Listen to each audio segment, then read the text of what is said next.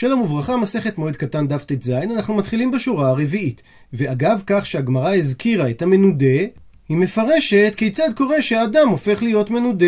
אמר רבה, מנהלן דמשדרינן שליחא דבדינא ומזמנינן ללדינא. מכאן אנחנו יודעים שהדיינים לא צריכים ללכת בעצמם אל בעל הדין, אלא הם יכולים לשלוח אליו שליח ולהזמין אותו לדין אליהם. דכתיב שכתוב, וישלח משה לקרוא לדתן ולאבירם בני אליאב ויאמרו לא נעלה. הרי אנחנו רואים שמשה שלח להם שליח. ומנהלן דמזמינינן לדינא, ומכאן אנחנו יודעים שמזמינים את בעל הדין להופיע לדין. דכתיב, ויאמר משה אל קורח, אתה וכל עדתך היו לפני אדוני, אתה והם ואהרון מחר. וממשיכה הגמרא ושואלת, ומכאן אנחנו יודעים שבהזמנה לדין צריך לציין שזה לקמי גברא רבה, לפני אדם גדול, דהיינו את שם הדיין. דכתיב, באותו פסוק, לפני השם. ושואלת הגמרא, ומכאן אנחנו יודעים שצריך לציין שמזמינים גם את הנתבע וגם את התובע, את ופלניה. דכתיב, שכתוב באותו פסוק, אתה והם ואהרון. וממשיכה הגמרא, ומכאן אנחנו יודעים דקבעינן זימנה, שצריך לציין מועד לדיון. דכתיב, כי כתוב שם הפסוק מחר. ובמקרה שהוא לא הופיע באותו מועד, מכאן אנחנו יודעים שצריכים לקבוע זימנה בתר זימנה, דהיינו מועד שני. דכתיב, קראו שם פרעה מלך מצרים שעון העביר המועד. הוא מסביר רש"י שקראו שם זה תטילו שם תנידוי על פרעה שהוא העביר המועד, ושם בפסוק מדובר שפרעה מתרברב שהוא יכול לנצח את בבל, אבל הוא לא מופיע למערכה מולם, לא בפעם הראשונה ולא בפעם השנייה. אז מזה לומדים שמי שהעביר את המועד שקבעו לו אחרי המועד הראשון שאליו הוא לא הגיע, קוראים אותו שמתה, דהיינו מנדים אותו. ממשיכה הגמרא ושואלת, ומנהלן דאם מתפקר בשליחא דבדינא, שאם הנתבע חירף את שליח בית הדין, ואתי ואמר, ובא שליח בית הדין ואמר לבית הדין שאותו אדם חירף אותו, אז זה לא מתחזי כלישנה בישנה, זה לא נחשב כלשון הרע. המקור לכך דכתיב שדתן ואבירם עונים בחוצפה למשה רבנו, אף לא אל ארץ זבת חלב ודבש אביא אותנו, ותיתן לנו נחלת שדה וחרם, העיני האנשים ההם תנקר, לא נעלה. ואת התשובה הזאת של דתן ואבירם, אם לא השליח אמר למשה רבנו, משה לא היה יודע אותה. אז מכאן ההוכחה ששליח שהנתבע חרף אותו או את מי ששלח אותו, מותר לו להגיד את הדבר וזה לא לישנה בישה. וממשיכה הגמרא ושואלת, ומנהלן דמשמתינן, אז מהיכן שאם הגענו לשלב הזה שיש כוח ביד בית הדין להטיל נידוי? עונה הגמרא, דכתיב בשירת דבורה, אור ומרוז אמר מלאך אדוני, אור הוא ארור יושביה, כי לא באו לעזרת אדוני, לעזרת אדוני בגיבורים. והמילה אורו זה במשמעות של נידוי, אז נידו את מרוז. וממשיכה הגמרא ושואלת, ומניין אתה יודע שכאשר עושים את הנידוי שצריך לומר למנודה דהכי סברא דגברא רבה, שהנידוי הוא משמו של החכם.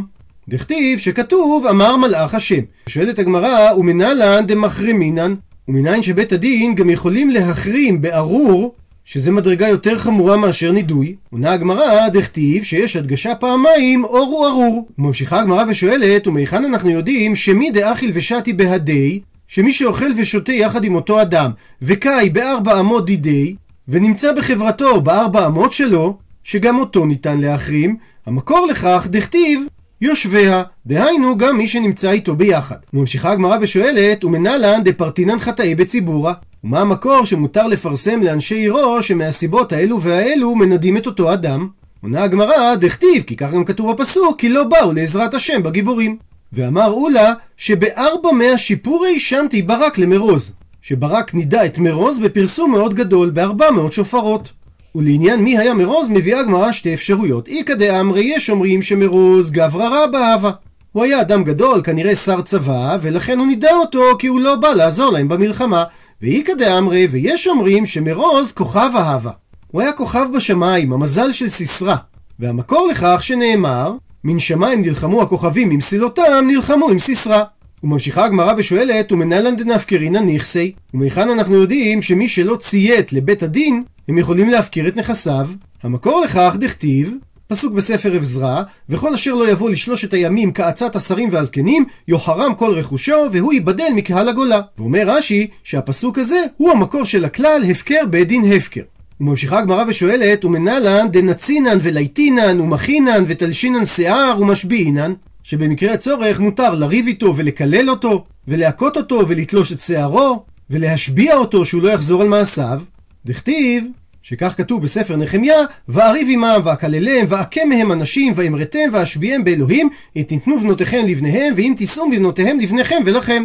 ואת זה נחמיה אומר על אותם אנשים שהושיבו נשים נוכריות. וממשיכה הגמרא ושואלת, ומנלן דקפטינן ואסרינן ואבדינן הרדפה, ומכאן אנחנו יודעים שמותר לכפות את ידיו ורגליו ולקשור אותו על העמוד כדי להלקותו, כדי לעשות לו הרדפה, כמו שהגמרא עוד מעט תפרש בשם רב יהודה ברדר רב שמואל, שהכוונה לרדוף אותו מיד, שכיוון שהוא לא ציית לבית הדין, מנדים אותו באופן מיידי. עונה הגמרא דכתיב, פסוק בספר עזרא, וכל דילו להווה עבד דתא די אלהך ודתא די מלכה, אספרנה דין עליה ומתעבד מיני, הן למות, הן לשירושי, הן לאנש נכסין ולאסורין. וזה תיאור של המנדט שנתן מלך פרס לעזרא הסופר, שמי שלא ישמור את דת האלוהים או את דת המלך, הרי הוא יכול להביא אותו למשפט, כאשר גזר הדין יכול להיות גזר דין מוות, או עקירת השורשים שלו, או לאנוש אותו ממון או את הנכסים שלו, או לאסור אותו, דהיינו לייסר אותו בייסורין. ושואלת הגמרא, מהי לשירושי? מה משמעות המילה? אמר עד אמרי, אמר נחמיה בר ברוך, אמר רבחיה בר אבין, אמר רב יהודה, שהכוונה היא הרדפה. שואלת הגמרא, תודה רבה, מהי הרדפה? מה המשמעות של זה?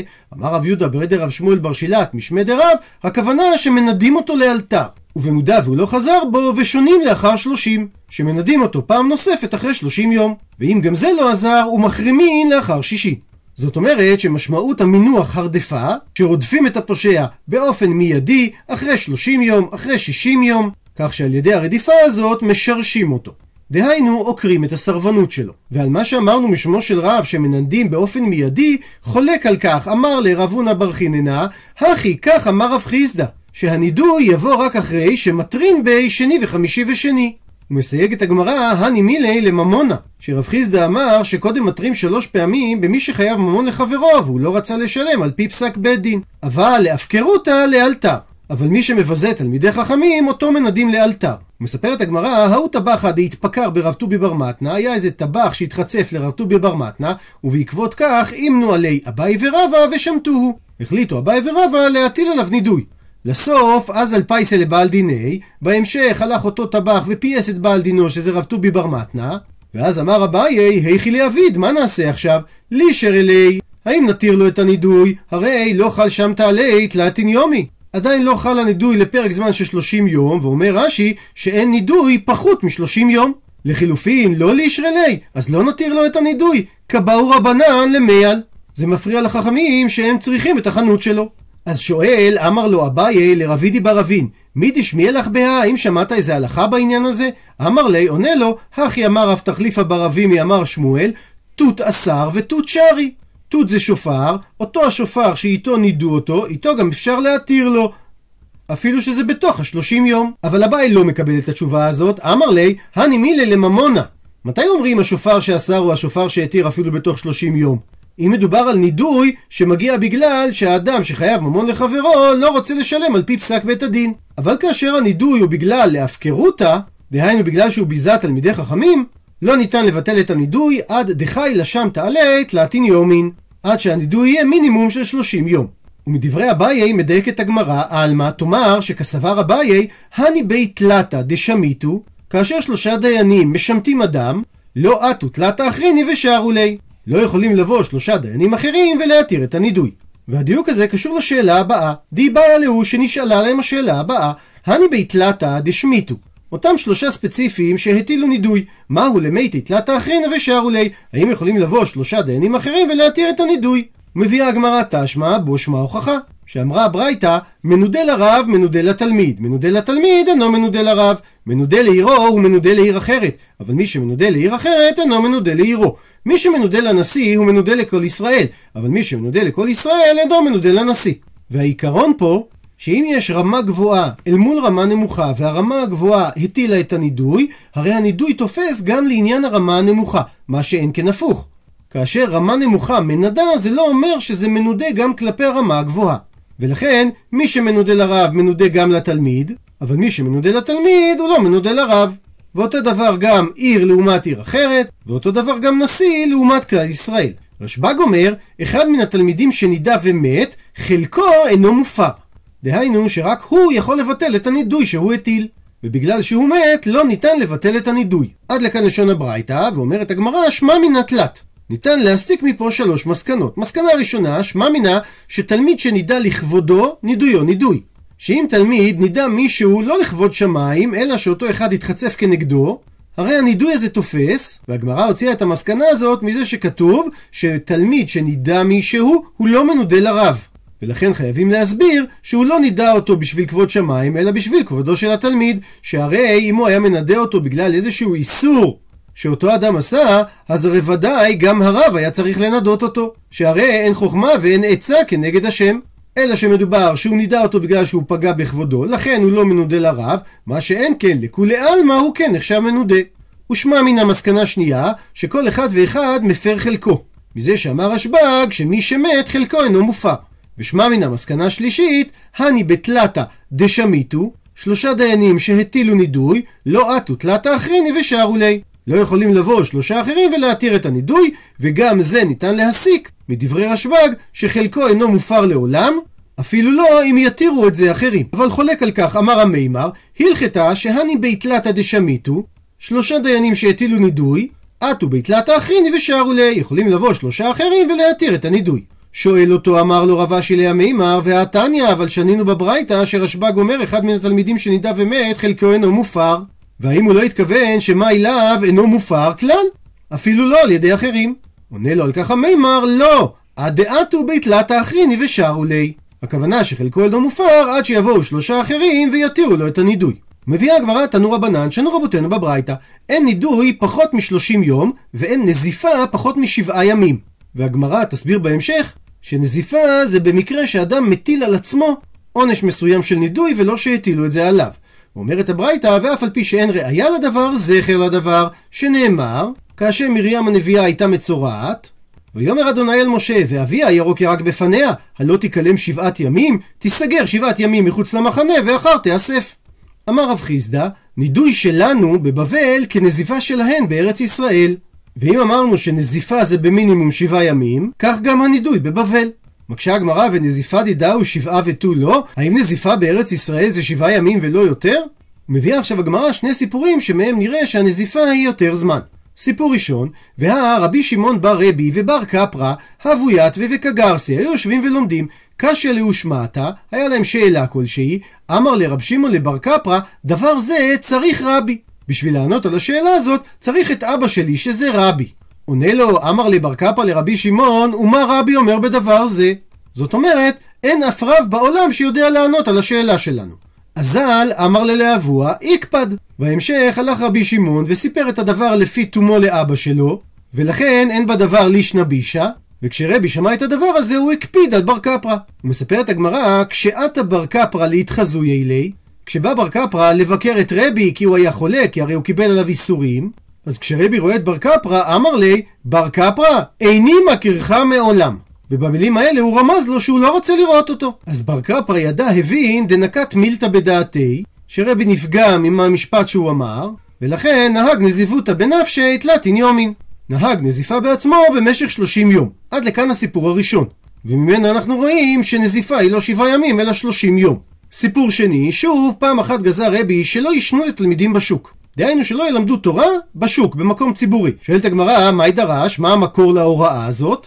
שכתוב בשיר השירים, מה יפוף עמייך בנעלים בת נדיב, חמוקי ירחייך כמו חלאים מעשה ידי אומן. ואת המילים חמוקי ירחייך כמו חלאים דרש רבי באופן הבא, מה ירח בסתר? הפכנו דף, אף דברי תורה בסתר. שהרי סוף הפסוק אומר מעשה ידי אומן, והתורה היא מעשה אומנותו של הקדוש ברוך הוא, אז היא צריכה להילמד בצנעה. ולמרות ההוראה הזאת יצא רבחיה ושנה לשני בני אחיו בשוק, ומיהם לרב ולרבה ברבר חנה. שמע רבי את הדבר, יקפד. ושוב פעם, אתה רבחיה להתחזו יעילי, בא רבחיה לבקר אותו ביקור חולים, אמר לרבי איה, שזה שיבוש של השם שלו במקום רבחיה, וזה לשון גנאי, ראה מי קורא לך בחוץ. דהיינו, צא בחוץ. וכמו בסיפור הקודם, ידע רבחיה דנקת מילתא בדעתי, שרבי נפגע ממנו, נהג נזיפותא בנפשי תלתין יומין. ביום תלתין, ביום 30 שלח ליתה, בו, הדר שלח לי, ואז חזר ושלח לו דלא ליתי, שלא יבוא ביום 30. שואלת הגמרא, מעיקר המאי סבר ולבסוף מאי סבר. מה הוא סבר כשהוא שלח את השליח הראשון להגיד לו לבוא ביום 30, ומה הוא סבר כאשר הוא שלח את השליח השני שלא יבוא ביום 30. עונה הגמרא, מעיקרא הוא סבר שמקצת היום כחולו, ולבסוף הוא סבר שלא אמרינן מקצת היום כחולו. אבל אומרת הגמרא, לסוף עתה, שבסופו של דבר רבחיה בא במשך יום השלושים. אמר לי, אז שואל אותו רבי, אמה יתית, למה באת? אמר לי, עונה לו רבחיה, דשלח לי מר דלייתי, הרי אתה שלחת לי לבוא. אבל שואל אותו רבי, והשלחי לך דלות הייתי, אבל השלח לך עוד שליח אחר כך שלא תבוא. אמר לי, עונה לו רבחיה, זה ראיתי וזה לא ראיתי. את השליח הראשון ראיתי, את השליח השני לא ראיתי, ולכן באתי. אז קרי עלי רבי את לשון הפסוק, בספר משלי, ברצות אדוני דרכי איש, גם אויביו ישלים איתו. ועכשיו שואל אותו רבי, מה הייתה מעבד מרחי? מדוע עשית ככה ולימדת את שני בני אחיך בשוק בניגוד למה שאני הנחתי? אמר לרבחיה, דכתיב, שכתוב פסוק במשלי, חוכמות בחוץ תרונה, ברחובות תיתן קולה. דהיינו שלימוד התורה צריך להיות בציבור, וממילא ההנחיה שלך רבי היא כנגד פסוק מפורש. אמר לי רבי לרבחיה, אם קרית לא שנית, ואם שנית לא שילשת, ואם שילשת לא פירשו לך.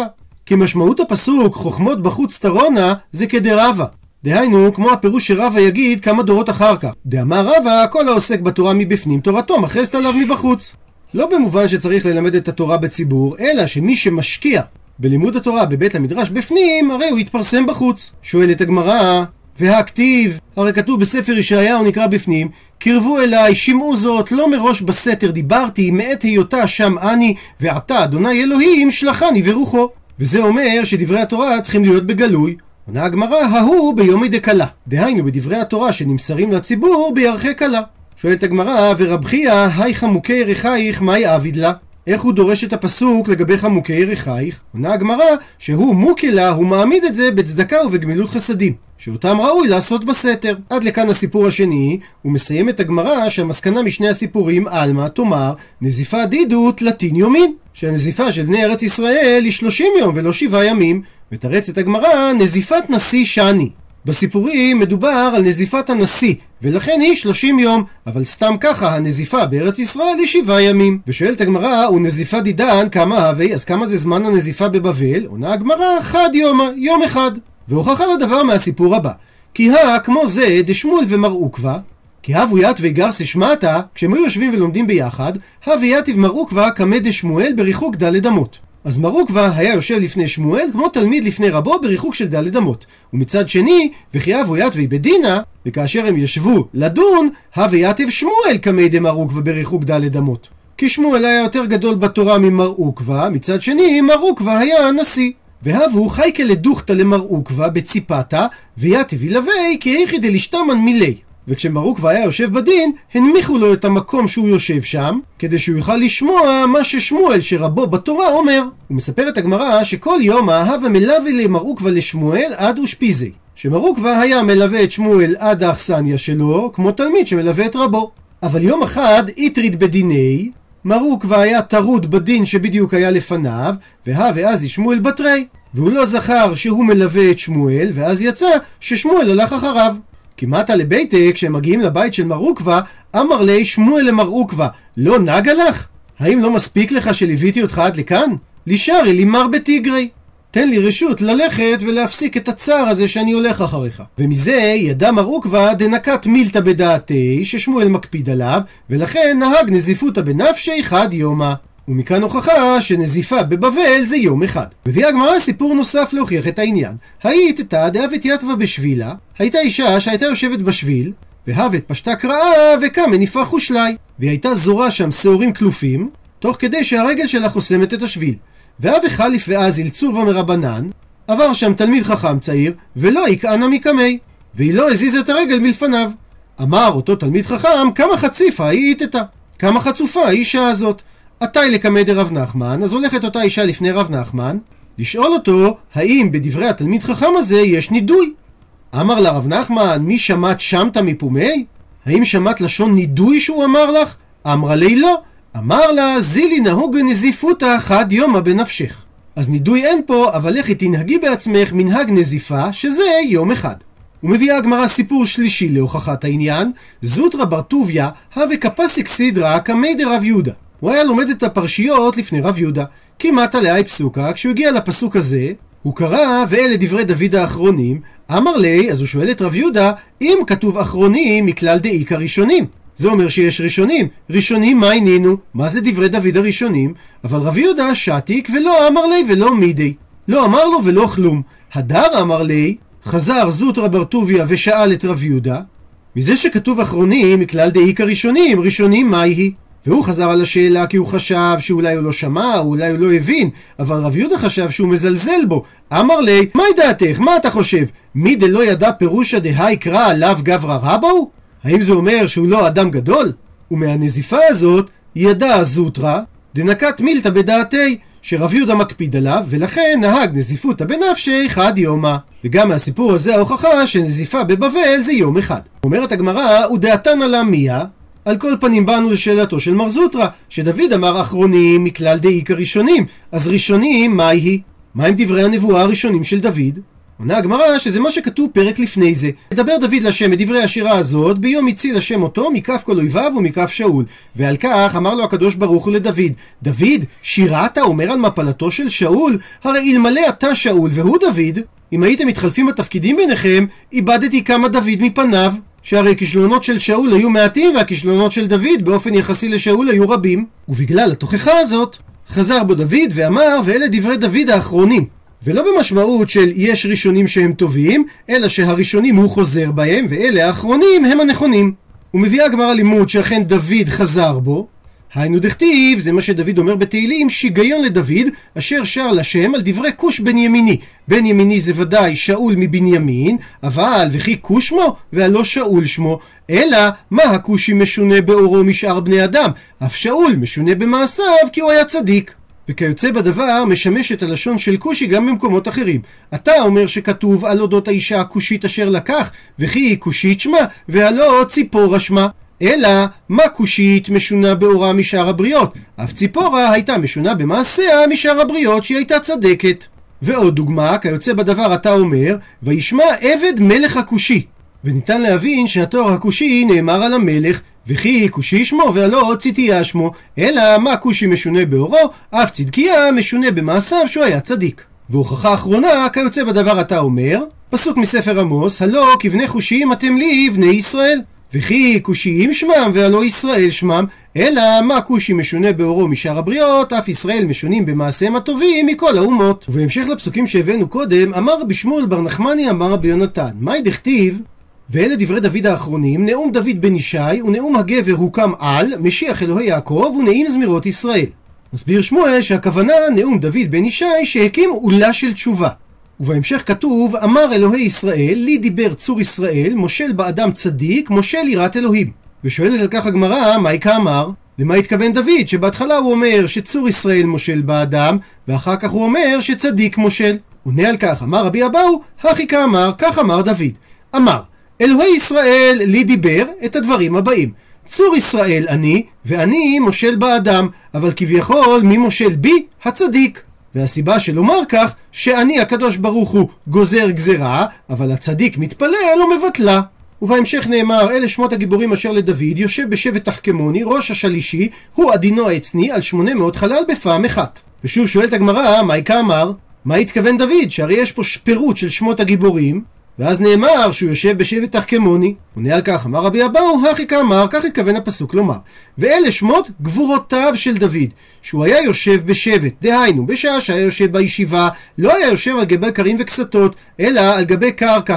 דכל כמה דהה ורבי עירא העירי קיים, שכל זמן שעירא העירי שהיה רבו של דוד היה קיים, אז הווה מתנו לרבנן על גבי קרים וכסתות. הוא היה שונה ומלמד את השיעור לחכמים כשהוא יושב על קרים וכסתות. כי נח נפשי, כאשר עירא יערי נפטר, הווה מתנה דוד לרבנן, אז דוד נהיה מלמד השיעור, והווה יתיב על גבי קרקע. אז אמרו לי התלמידים, ליתיב מרא קרים וכסתות, כמו שהרב לפניך היה יושב כשהיה נותן את השיעור, ובכל זאת לא קביל עלי. דוד שמר על צניעותו ולא הסכים לשבת במקום של קרים וכסתות. מה שכתוב תחכמוני, אמר רב, אמר לו הקדוש ברוך הוא לדוד, הואיל והשפלת עצמך תהא כמוני. וזה רמוז במילה תחכמוני. ובאיזה אופן תהיה כמוני? שאני גוזר גזרה ואתה מבטלה. ומה שנאמר ראש השלישים, הכוונה שתהא ראש לשלושת אבות. וזה רומז לפסוק ביחזקאל, ודוד עבדי נשיא להם לעולם. ומה שכתוב הוא הדינו העצני, כשהיה יושב ועוסק בתורה היה מעדן עצמו כתולעת, ולחילופין ובשעה שיוצא למלחמה היה מקשה עצמו כעץ. בקיצור, הסדרניק. מה שכתוב על 800 חלל בפעם אחת, שהיה זורק חץ ומפיל 800 חלל בפעם אחת, ועדיין והיה מתענח על 200 שלא נפלו בחץ הזה. והמקור לכך שהיה צריך להיות עוד 200, דכתיב, פסוק בדברים, איכה ירדוף 1,000 ו2 יניסו רבבה, אם לא קיצורם מחרם ואדוני יסגירם. והפסוק נדרש פה על הדרך ההפוכה, שאם בעת שעם ישראל חוטא, הקדוש ברוך הוא נותן כוח ביד גוי אחד להניס 1,000, אז ודאי שדוד המלך הצדיק במלחמה שלו צריך להרוג מינימום 1,000. אז בתגובה יצתה בת קול ואמרה, רק בדבר אוריה החיתי. דהיינו, דוד צדיק גמור ורק באוריה החיתי הוא חטא. ולכן החץ שלו היה מפיל 800 אנשים ולא 1,000. עד לכאן דף טז. למעוניינים בהרחבה, ראינו בסיפור בראש העמוד שרבי קרא לרבחיה איה, ורש"י אמר שזה לשון גנאי. ושואל על ככה בן יהוידע וקשיה, איך הוא קרא לו בשם גנאי? די לו הנזיפה, הרי כינוי שם האדם לגנאי זה חמור מאוד. רבותינו אמרו בבבא מציעא שהמכנה חברו לגנאי אין לו חלק לעולם הבא. ומסביר הבן יהוידע, נראה לי דאין קריאתו בשם איה חשובה לגנאי, כי רבחיה בעצמו כשהוא היה מזכיר את שמו בפיו הוא לא יכל לאומרו חיה כמו שהוא, אלא הוא היה משנה ואומר את האות ה' במקום האות ח', כי הוא היה מגמגם באותיות א', ח', ה' ועין. לפי זה, כשרבחיה עצמו זכר את שמו בפיו, הוא היה צריך להגיד היה, וכך כאן כשרבי החליף וקרא לו איה במקום חיה, זה לא נחשב שהוא קרא אותו לגנאי. אבל עדיין שואל הבן יהוידע, למה הוא קרא לו בשם היה ולא חיה? והוא עונה כי המילה היה משמעותה מהרה, ולכן אם הוא היה אומר לו היה ראה מי קורא לך, אז רבחיה לא היה חושב שהוא קורא אותו באופן מכוון היה במקום חיה, אלא היה חושב שהוא אומר לו תזדרז, תמהר ותראה מי קורא לך. ולכן הוא עיוות את המילה היה וקרא לו איה, כדי שהוא יבין שהוא קורא לו ומרמז אליו ואומר לו לך תראה מי קורא לך בחוץ.